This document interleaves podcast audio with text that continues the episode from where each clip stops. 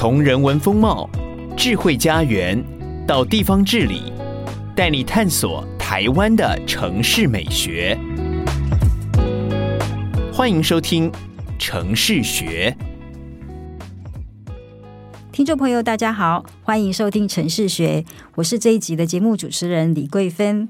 联合国气候变化大会在十二月中旬预计结束。大会中到底有哪些新鲜事呢？想必大家都非常关心。今天城市学邀请到台湾大学副教授何浩哲来和我们分享这个议题。何老师你好，哎，主持人好，呃，线上的听众朋友大家好。何老师，你是美国爱荷华大学的土木及环境工程博士哦。环境工程研究就是现在呃大家最头痛也是全球最热门的问题。那你在观察这个大会现在的进行啊，到目前有哪些重点？你觉得可以跟朋友分享？好，那我想这个 COP 二十八哦，有几个重点是非常非常重要的。首先哦，COP 二十八它有提到一件事情，就是说看我们人类的活动哦，这几年这样下来，虽然我们尽力的在做减碳，可是我们的化石燃料的排放量还是偏高，以总排放量来看的话，全球目前大概有四百出头亿的二氧化碳碳排放量，光化石燃料的排放量就占了三百六十八亿吨，所以其实这个是非常非常高的。那所以他们在会前，他就有一个很重要的核心方向，就是我要降低化石燃料的排放。嗯。那他们最大的争议点呢，其实就是我是要逐步淘汰，还是逐步减量？还是我要不逐步淘汰，也不逐步减量，我继续使用，但是希望化石燃料业者有一些新的科技导入。嗯，但是核心方向就是要减这个化石燃料的排放，所以他们呃最后最希望达到的目标就是至少我们在这个协议上，在化石燃料的这个降低排放或者是做一些减缓的过程里面，我一定要有一个。正式的这个协议，所以这是他最重要、最重要这次 COP 二十八想要提出来的，所以才会衍生出这几天新闻在说的所谓再生能源要提高。是、呃、原因就是因为呃很多国家的化石燃料的排放都必须要透过再生能源来取代，所以才会去讲到哎，我们要提高再生能源的比例，然后来降低我们的化石燃料的排放。那再来就是有两个比较可能也是大家有看到或关心的相关的，他们另外两个比较小的议题，一个就是呃未来能源是否可以考虑使用的核融合的一个新的技术。那当然这还是有蛮多的不同方向的争议哦。那另外一个是有关这个甲烷排放量要减少。OK，这是也是非常非常重要，因为呃，化石燃料包含了很多是石油、天然气、煤炭，所以这些通通都要减少。那它在这里面就讲到，我们要怎么样去降低甲烷的排放，这也是第三点，在我们的这次 COP 二十八里面呃会被提出来讨论的三个方向。是老师，今年好像也是非常关键的一年，因为在巴黎协定里面。承诺说五年要盘点一次，今年好像是第一次的盘点年哈，也就是说今年要开箱检查大家的那个阶段性目标是不是都达到。那台湾我们虽然不是联合国成员，但是我们也有也有制定我们相关的阶段性目标。那现在看起来好像追得非常辛苦，老师你怎么看台湾在这方面的努力？首先，我想说，就是这个很多环保相关的这个政策议题哦，其实一直都在做滚动式的修正。嗯、哦，那呃，事实上，跟环保相关的议题，大概从两千年开始，从千禧年就不断的有许多学者在讨论这件事情。那这几年为什么您刚刚提到的说很关键？因为很多科学家都说，如果我们的气候的温度超过了一点五度。那我们的所有的东西都没有办法 reverse，就是我们没有办法再复原了。嗯，那如果我们可以把气温控制在一点五度以下，就是这个升温，那我们很多东西可以透过我们的改变，让我们的地球再慢慢的 cool down 下来，就是我们冷却下来之后，我们的环境就会变好。所以这是为什么这几年非常非常的关键，因为很多数据显示我们都已经在边缘了。嗯，OK，那呃，台湾其实在很多环保相关的议题上面，我们都有跟上世界的潮流。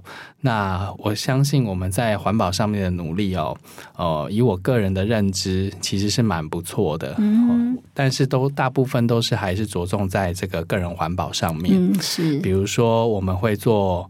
垃圾分类哦，然后我们会使用环保袋，嗯，然后以及我们去买东西没有用塑胶袋之类的哦。那所以我想这一块我们在个人环保上，我觉得台湾其实做的很棒，特别跟呃很多先进的国家比，我走过非常非常多的国家，呃，不管去美国，在美国住了将近十年，嗯，他们也从来不会做垃圾分类，是，然后东西也都是随便乱丢，然后买东西也是塑胶袋就直接就装了就走了，嗯，跟我们电影上面看到的落差其实蛮大的。嗯，那其实台湾在这一块就是做的非常好。嗯，那台湾到底我个人看哦，有什么东西是比较重要？就是我觉得我们在国家的政策上，也就是说，其实环保最重要的还是从大环保，就是国家的环保来去做，它的减的量会比较快。嗯，所以我们台湾在这一块可能还有蛮多需要。再去做加强的部分，不是说做的不好，是说可能有一些部分还需要再加速进行，因为毕竟这个可能是未来一个很重要的趋势。我举个例子，可能最近大家很常遇到的或听到的，就是我们要企业要做减碳，不管是。当然，很多名词哦，ESG 啊，SDGs 啊，嗯，这些名词大家都混用。我们先不管，当然我们不是来上课哦，不是要去解释名词的差异性。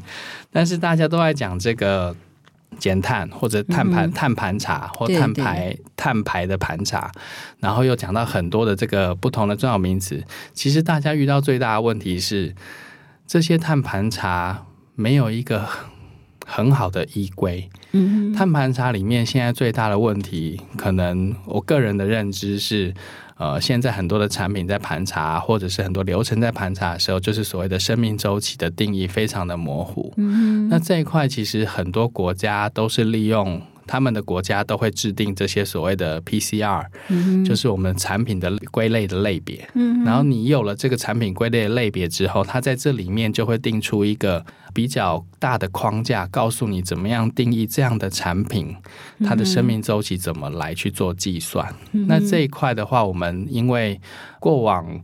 比较注重一些工程类，所以工程类别的，比如说隧道的工程啊、桥梁的工程啊，嗯，那这些可能它在 PCR 的定义上是蛮明确的。嗯，可是有一些产品它并还没有，所以说我觉得这一块就会需要国家的政策的导入。那欧盟其实在这一块他们就走得非常的前面，他们很多的东西都已经就是强调。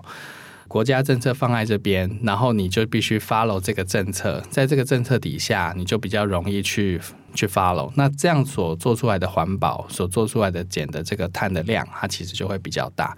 所以我个人认为，我们台湾目前在个人环保上，我觉得是做得非常非常的好。嗯。那在这个国家的大环保上面，我觉得还有。要加强的部分，嗯，但是我也说，因为我们的公民意识很高，所以我觉得只要国家愿意找到一群专业的人才，哦，嗯，因为呃，环保是各方面的，他们，对对，我想强调一下，环保不是只有环保团体可以做，应该是说，因为这个涉及的面向很广，所以应该大家对，没错没错，他的。涉及的面向很多，所以应该是各行各业都要人一起参与。嗯。如果可以组织一个这样的这样的专家小组的话，我觉得会是一个蛮不错的。老师提到那个国家政策啊，台湾它也有自己的二零五零净零碳排路径。在会议中，我看到有一些专家他就会提说，台湾现在的净零政策主要都着重在生产过程中资源使用的效率，并没有谈到循环经济。甚至强调说，没有循环经济就没有近邻。那老师，我想要请你帮我们用白话来说明一下哦，就是让我们更多人来理解一下这个专有名词，还有它到底它的那个循环经济跟我们一般理解的是不是相同？这个问题非常好哦。那我想，呃，循环经济有大家对它的感觉都觉得好像很熟悉。又有一点点不是那么熟悉。举一个最大的例子，是大家都觉得我们做了很多的，比如说纸箱的。回收啊，塑胶瓶的回收啊，所以当我每次去跟一些地方的首长或地方的相关官官员，我们再去讨论说要做循环经济的时候，他们都会说：“哎，文武地者啦。”然后问他说：“阿 linsi 做下面循环经济？”他就会说：“哎，我们有回收这个塑胶瓶啊，塑胶瓶有做成什么东西啊？然后我们的纸箱有做什么？或者说我回收了什么东西去把它做成什么样的产品？”那我想这个就是一个比较大的。误区，我并不是说做这件事情不好，哦，当然它比我直接浪费这个资源来的好很多，但是这个比较像是资源回收，哦，所以回收跟循环不一样，对，回收跟循环有点不太一样，所以循环经济指的是说，我在产品的制造过程里面，我就要尽量让它做到零碳或者是低碳，然后呢，这个产品它要不断的在这个我们的。经济的这个循环里面，它要不断的存在，不断的存在，所以这个就是一个循环经济，一个比较跟资源回收上一个比较大的差异。那举几个例子来去说明循环经济的概简单概念好了。第一个就是循环经济很重要，就是这个产品它必须一直的存在。比如说像我们，我举个例子，像是做 Uber。Uber 就是我的消费者的目的是要从 A 地到 B 地，但是我并没有去购买这个车子，我所使用的这个车子都不断的存在在这个里面，在各地跑动。嗯，那这个跑这个车子是不断的在循环，不断的循环。那这种就是一个比较循环经济的概念。那另外一种可能是比较像是租赁的概念，比如说像我们有很多，这在国外有啊，台湾可能没有，就是我要看电视。他们不会去买电视，他去租这台电视，租回家。当我的需求被满足之后，我再还给租我的人。那这台电视再租给下一个有这样的需求的人，所以这样也是一种循环经济。可是这个产品本身它一直存在，但是被。被不同的消费者做使用，那这就是循环经济的一种叫我们叫做商业模式的创新。那这种也就是循环经济，所以会跟我们的回收经济、资源回收有一点点不太一样。老师，你提到那个租赁，可能现在办公室里面比较常看到，譬如说租赁一些影音设备，这算不算？这也算。老师，那循环经济它的面向，除了比如说我们刚刚提到这个。产品它是不是在生活其他面向也有循环经济这样子的案例？嗯，所以循环经济里面还有另外一个重点，就是一个是商业模式上的创新，另外一种就是我们叫做 biotechnology，就是我们讲的生生物科技的创新。那所谓生物科技的创新，就希望呢，就是当我这个产品 A 用完了。我必须把它从 A 产品变到 B 产品的过程里面，我需要导入新的科技，让它是几乎零碳或是接近零碳的概念，从 A 产品导成 B 产品，然后再被使用。真的可以吗？这个的话，就需要我们刚刚讲的，就需要所谓的生物科技。哦，那我讲一个目前已经算是在市面上比较。可被接受的，就是呃所谓的黑水虻。嗯哼，呃，我想、呃、各位听众应该有听过这个黑水虻嘛？黑水虻它就是虫虫小英雄，小虫虫。那英呃事实上虻就是帮啊嘛，所以它其实是苍蝇的一种。那英文它是 flies，所以它本来就是苍蝇的一种苍蝇的种类。它有一个优势，就是它可以把蛋白质从任何一种形态存到它的身体里面，然后它的身体在。储存这样的蛋白质之后，它再把它转化成别的蛋白质。那所以我们讲，为什么我们可以看到坊间上看到很多利用黑水虻来做厨余回收？厨余，如果你不去看它是厨余的话，如果我们回归到它最基本的元素，它还是那些营养物。它只是因为形态让你看起来觉得很恶心、很脏，但是它其实里面不管是碳啊、蛋白质都在里面。所以黑水虻它就是扮演一个这样的角色，去把厨余吃掉，存在它身体里面。然后呢，这样的蛋白质存在它身体里以后呢，你把它去做成其他产品，比如说把它磨成粉，或者是变成其他的饲料、宠物饲料给宠物去吃。那其实它就是一个把 A 物质转化到 B 物质的一个过程。那这个过程，因为黑水虻本身没有消耗能源，所以它就是一个循环经济的一种概念，就是说我从 A 转成 B，但是我没有消耗太多的这个资源。能量。对，嗯嗯嗯。老师，我想请教是说，这些这些概念，这些循环经济它应用的范围，刚谈到科技或者谈到生产模式，我相信听众可能很多人跟我有同样疑问。哇，这听起来都好棒哦！但是他怎么做，真的做得到吗？老师，你台湾有没有，或者说全球有没有一个地区是可以示范这些东西，让更多人知道？诶，是真的可行，可以怎么来做？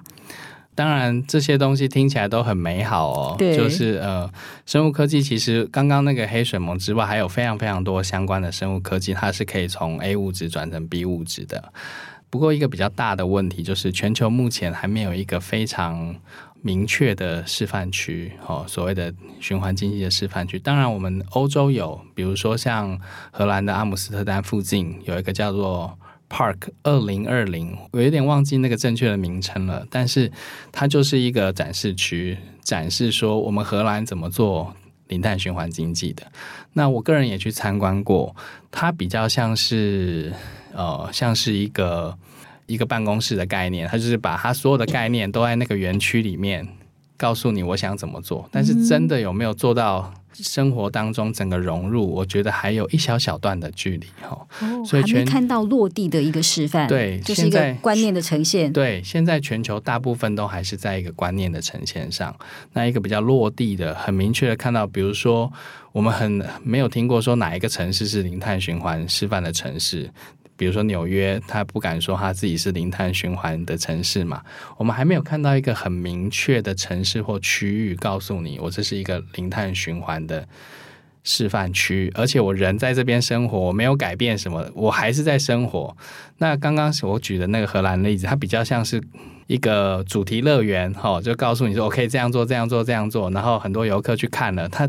里面的人是你去了，他才去那边上班，然后告诉你我要做什么。但实际上，他没有生活在那边，他也是从别的地方 移动到那里去。哦，所以说，呃，目前全球还没有这样的一个示范区。是对。那呃，不过我想，台湾有很多的优势，我觉得可以做到这一点哦。因为以前我在念书的时候，我美国的老板哦，他跟我说，很多人都认识台湾，原因是因为呢。台湾从工程的角度上来看，它是一个天然的实验室。很多东西在我们台湾做实验，只要成功了，都可以在全球做推广。怎么说？哦，因为我是土木工程嘛，吼，所以我们台湾的水文条件跟地文条件非常的特殊。只要在一些工程的测试，在我们台湾试了可以用，那基本上在国外很多都可以用。那我们的。我们的公民素质高，然后再加上我们对很多多元的文化接受度也高，所以其实很多产品或者很多概念，如果你在台湾可以实行的话，我想在全球都很有机会实行。那我觉得这是这是我们的优势，还有再来我们台湾的这个科技业的准备非常非常的足够。所以我刚刚讲了嘛，你要去做到循环经济，你必须要科技 ready。人也要 ready 嘛，因为商业模式要这个人可以接，我们的公民要能接受这样新的商业模式嘛，所以人要 ready，软体要 ready，硬体也要 ready，要在全球找到一个这样的区域其实是不容易的，所以我觉得我们台湾在这一块应该是都没有问题。那如果可以把这些东西整合起来，让全球看到说，哎，原来我做低碳循环经济、零碳循环经济，我一样可以生活得非常的有品质，然后我的这个。经济也一样的越来越好，那我觉得这会是一个蛮重要的一个一个示范。对，老师，我觉得你今天的谈话鼓励了很多人的。嗯，我们都一直以为，呃，可能我们制造业为主嘛，哈，我们用了很多电、很多水，可能台湾在这方面的努力，或者是说我们条件非常的挑战。那老师，你今天的谈话，真的让我们看到各种可能性哦，台湾。以台湾条件，它可能还是有机会在这方面做一点尝试和突破。那老师刚刚也提到说，我们深度的循环经济，它的确需要很多专业，尤其可能像老师你们这样子专业的人，可以把一些观念，或者我们在看到国外所学的、所听的，可以带到现场，慢慢的来做尝试和突破。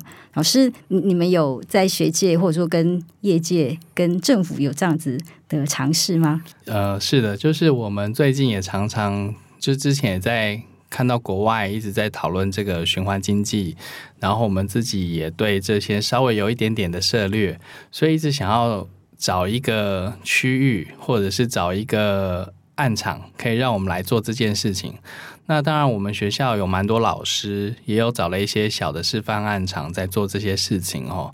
那可是，诚如我刚刚说的哦，目前还没有看到国际上有一个城市，或者说一个乡镇。他用低碳循环经济或零碳循环经济的概念，让人家知道说，原来我们生活这样过还是很棒的哦。那所以呃，其实我们就有在跟呃新北市政府做一个讨论。呃，新北市政府它。它有很多的优势啦，就是呃，新北市它有有城市有乡村，然后它并不像我们台北市，它比较偏。我们台北市是几乎都是一个比较都市化的一个城市，那新北市它就有比较多天然的资源，所以当时我们就有呃去考虑说，哎，是不是我们可以在新北市找一个示范的区域，然后来去尝试看看，在很多东西都 ready 的情况下。有没有办法来做这件事情？所以我们就去找了呃市政府的几个同仁做讨论，然后跟他们讨论之后，发现其实呃平林是一个蛮好的区域。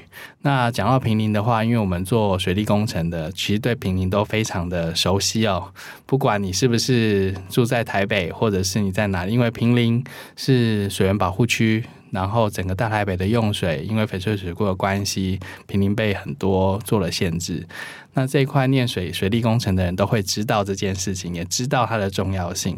那也知道平林其实在呃这里被限制了很多事情哦。所以呃，当当他们提到平林的时候，其实我也是呃蛮讶异的。然后呃，当然我自己去做了研究之后，发现就像我刚刚说的，在软体上就是人的上面，以及在硬体上，我觉得平林它其实有蛮多好的条件可以做这件事情哦。老师，那你可以帮我们分享一下？我想很多区域应该都很好奇，诶，为什么平林会雀屏中选？它到底是哪些条件很适合来开始做尝试呢？因为平林它过过去的几十年来都一直被限建、限发展嘛，所以说它保存了很多天然元素在里面。那呃，再加上他的住在平林的人哦，其实他对环保的意识非常非常的强哦，因为呃，大家都知道他们要保护大台北的水源嘛，所以住在那边人基本上他的环保意识是相对于其他人来说是更更好的。那呃，我们刚刚有提到，就是你要做到循环经济，当然就是你的水啊、电啊，可能你就要去做到比一般人更不一样的东西。那平林其实过往它就有这样的特色，就我们刚刚讲水源保护区嘛，所以它其实呃污水回收、污水处理其实很早很早就在做了。那另外它的因为它的地形的关系，还有它有丰沛的水资源，其实它有一个很好的场域，让我们来去试试看这些所谓的再生能源能不能在。平林做一个示范啊，比如说这几年很红的这个小水力发电，那因为小水力发电需要的就是高低的落差以及足够的水量，所以平林它有这样的优势，我们可以去发展这个小水力发电。所以水跟电的问题解决了，再来就是它你要有经济，你就要有东西在那边是很出名的。哦，那比如说我们讲到台南，可能会想到担担面啊，哦，讲到哪个地方，呃，台中可能是太阳饼啊，那想到平林就会想到茶嘛，所以说平林它就有这样的一个产品，那这个产品它是可以让人家就是流通的起来的东西。那我们再去看了做了一些研究，发现它这几年呃平林在推广的这些有机的耕法，然后以及他们的茶园一直在往有机茶园来去做推进。那这个就会给了永续发展或者是减碳一个非常非常好的基础哦，我就不需要再去找其他的示范点，然后跟他说：“哎，厉害这这，厉害这嘿。”他们本来就在做了，所以我们现在就是把一些他们原本既有的元素，怎么样用新的观念把它串起来，然后串起来之后，然后再给给一点点小小的改变。我想这个平民他就会很容易的把这些事情给给做好。老师提到这个经济，呃，除了农作。茶之外，旅游是不是也属于经济的一环？是的，是的。平林好像在二零一八年那时候就已经获得那个全世界的呃绿色旅游的一个百大地点之一，这也是会列入您您在评估一个地方的条件吗？嗯，是的，是的。呃，平林的这个观光也是我们列入一个评估的条件，因为当时我们也有去看哦，它已经有非常非常多的这个观光的这个自行车步道。那所以那时候我们就在想，哎，如果平林大家来到平林，我可以使用电动的自行车。你如果体力比较好的，你可以骑脚踏车去使用它的这个观光自行车步道了。它，有非常非常多的自行车步道去通往不同的区域，那看起来都很像秘境。所以说，我觉得它这一块其实在观光上面它也有很好的资源。所以说，我刚刚主持人讲的非常好，就是。你要做到低碳循环经济的面向，必须方方面面都顾到。那平林它的优势就是我刚刚说的，它很多方面它其实都有，那只是需要有一些呃概念，有一些简单的改变去把它串起来。所以这是为什么我们选平林的关系。我们也希望呃一些观念、一些新的东西进去，新的科技想法进去之后，很容易让这个东西转起来，让大家看到，哎，原来。呃，低碳循环经济这样做也很棒，对。老师，那我是不是可以大概这样子归纳？譬如说，我们在平林看到它的能源、它的交通、它的经济，还有老师刚刚一直提到很重要的公民意识已经养成。嗯、那我们在这个示范区那个整体的规划会是什么样子的规划？因为本来它这些都是散着在那里嘛，那我们进来做的规划会是怎么样的整合呢？非常好的问题哦，就是它散在那边，我们到底还缺什么东西？哦，我想去平林哦，大家可能我们跟当地人聊天的时候，他们常常讲很多外国的游客来了平林，觉得很棒。那平林这几年呢，他们的游客的。样态也跟过往不太一样。以前平林比较像是中继站，所以我们都要去哪里玩，我来这边 stop by 一下，然后就走了。那现在有一些游客，他确实是来享受平林的，但他遇到一个比较大的问题，就是他很很喜欢平林，觉得很舒服，可是他可能傍晚之后他就得要离开了。然后就遇到交通阻塞的问题，然后大众运输要进到大众呃平林里面，它也确实比较没有那么的方便，所以它其实还缺了一些些小小的元素。那比如说就是大众运输的方便性，那当然呃捷运不是我们嘴巴讲讲就能盖的啦吼，那它有很多工程上的问题。那另外就是住宿的问题，在平林它并没有好的住宿的条件。哦，那当然。你讲到住宿，就会讲到开发，开发就会讲到它是水源保护地，所以它没有办法开发，所以这是平林遇到一个比较大的瓶颈。那我们这边呃，因为我们是土木系嘛，所以我们对很多像一些新的工法，我们叫做低冲击开发。那现在有很多的工程手段，其实你在做开发的同时，它并不会。去破坏你原本的环境，这是过往呃我们在做开发的时候，很多人的误解就是，哎，好像你只要做了开发，你对环境的冲击就很大。但实际上，现在有很多工法，它已经是非常非常贴近自然的工法。这也是在永续发展里面一个非常强调的重点，就是大家对永续发展觉得我做永续就是。什么事都不要做，最好贴近自然最好。但是这是错的。英文里面的永续发展指的是你要做发展，但是你发展的过程里面要把永续最大化，所以你还是可以做开发。但是这个开发必须把永续的概念最大化，让它更贴近原本自然的现象。那这件事情在我们土木业，我们的用所谓的低冲击开发的一些工法，其实已经可以做到了。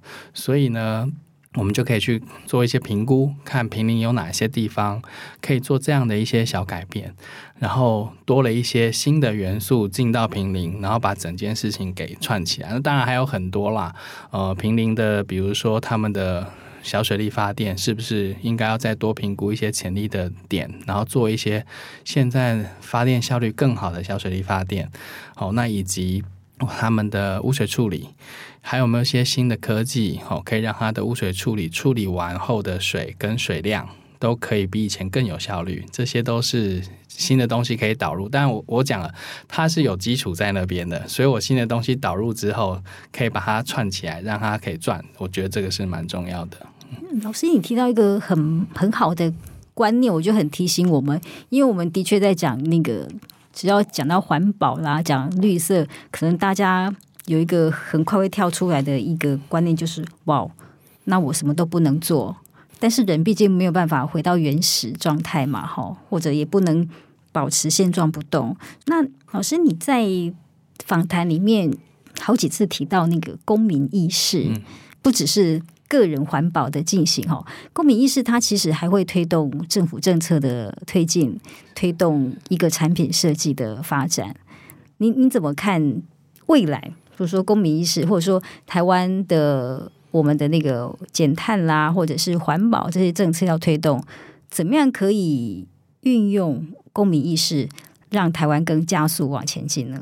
我想哦，这个公民意识其实是非常非常重要的。就就我个人的认知啦哦，因为以前的话。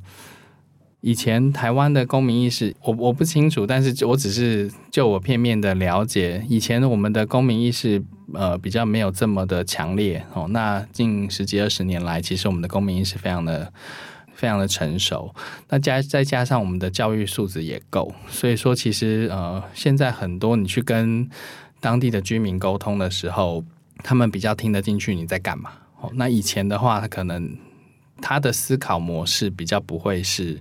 从环境的角度来思考，或者是从一些对环境有益的角度来，他的思考比较是个人的角度。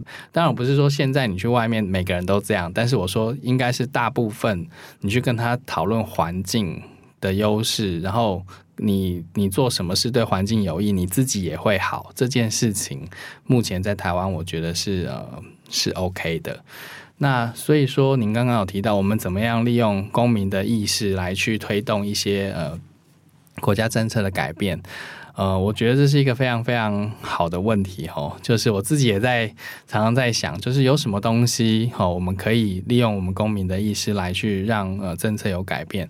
我想一个比较好的例子哦，就是呃，我从水利工程来看哦，呃，这几年其实我们。做水利工程给人家以前的感觉，就是你只要做工程就破坏了环境。但是因为我们呃这几年一直不断的去跟当地的居民沟通，然后让他们知道说，哎，其实现在有很多低冲击的工程手段，有一些接近自然的工程手段。因为这样的不断的一直沟通，然后形成了说，哎，这些民众也知道说，哦，原来。你做工程的时候，你可以列当这些啊，列当这黑，对环境是好的。所以现在水利署的很多的工程哦，它里面就会很明确的去定义说你要做 A、做 B、做 C。为什么？因为他知道你如果去当地做这些工程的时候，当当地的民众就会跟你要求这些东西。然后呃，所以这也是一种所谓就是公民。意识，当我已经很明确知道说我这些东西要做这个做这个，那他们就会把这样纳入到他们的这个政策跟方向里面。所以，如果我们的永续环保，因为我们也都很 ready 了，是不是我们可以去推动呃我们的政府？哦，希望说政府可以重视哪些事情？我觉得呃这是。可以去思考有什么有什么可以来去做的。嗯哼，老师，那我问最后一个问题，还是想从公民意识这个角度出发哈。若从这个角度来看，我们每个人在这个整个永续大业里面，我们应该更积极的扮演什么角色？其实哦，这个这这就回过头回头再讲，我刚刚提到一个概念，就是我们其实台湾的个人。对减碳的意识以及我们的作为，以我跟国际上来去看的话，我觉得我们台湾人做的没有很差哦。那跟别的国家比的话，那当然还有很多人觉得我们还有很多需要努力的。我也不否认，确实还有一些需要再再去努力的。毕竟我们就是两千三百万的人口，所以说假设现在每一个人一年大概呃，具体数字我有点忘记，但是我。印象中，联合国有统计过这个数字，一年呃一个人一年大概排五吨的碳排放哦，大约啦。那所以说，如果你两千三百万，其实你乘以五，可能这个数字也不能说多，也不能说少。但是我们刚刚回过头来，刚我提到全球的碳排放量大概四百亿吨，所以我们就算两千三百万乘以五，那可能也就才一亿多一点哦。那如果我们做了再多的努力，其实对这个整个地球来说，当然还是有帮助哦，但是我觉得在个人的环保上，我觉得我们的努力可以继续前进，但是可能不是应着重的重点。我们的重点应该还是国家政策的环保的改变，那以及国家必须要很明确的定义出政策的方向。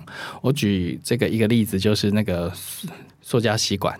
像塑胶吸管当时要禁用的时候，这是一个非常正确的决定哦。但是，可是你禁用的时候，它是就是直接禁用了，它并没有一些配套的措施出来。所以说，呃，我们的公民意识有知道说，哦，吸管用多了对环境不好，哦，我不要用，我也能接受。可是国家并没有去带出其他的产业，比如说，诶，塑胶吸管我有没有什么替代的产品？当然，我们现在你在外面，你如果跟他要吸管，他给你纸吸管。可是别的地方，他们就去发展出这些吸管其实是可以吃的，或者是其实它这些吸管是可以拿来完全放到这个这个丢掉之后，它完全被大自然 biodegradable，OK，就生物可分解的。那这些当时我们都没有配套，就是直接就禁掉。没有不好，只是说我们是不是可以再做得更好？就是说，我们如果有这些政策辅导一些厂商，然后来去做这些事情，把整个东西打包得更完整的话，那我觉得，呃，从国家的意识来去做这样大环保，然后我们公民意识也能接受这件事情，然后，呃，可能这样对整个我们台湾未来的发展会比较好。毕竟我们有这么好的。民众的教育，然后这么好的公民的素质，然后我们又有这么好的科技，我们有这么好的这个产业链，我们是不是由国家来把这件事情创好？其实我们就像我说的，我们台湾其实是国际上一个非常特殊的存在的国家啊！吼，所以说其实我们我们如果可以把这些东西创好，那讲难听一点，就是我们可能可以去国际上赚永续相关的。财富哦，那这对我们来说，我觉得会是一个比较好的一个方向。老师，我今天从你的谈话里面真的是很有学习。我觉得，如果从老师你在看永续发展这个概念的时候，它有一个跟现在很不同，或者是一个很创新的角度，就是说，它其实并不是说我们什么都不要做，而是它可以用更创新的方式、更永续的方式，好。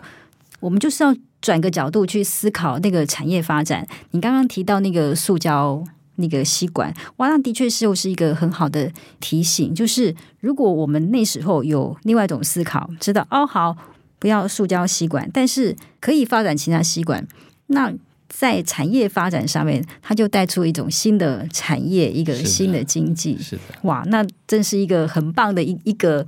让我们对永续发展正有一个很新的想象。今天谢谢老师，您花这么多的时间来接受访问，我相信听众跟我一样都很有收获。老师，谢谢你。好，谢谢。谢谢听众朋友，我们城市学下次见。拜拜。拜拜。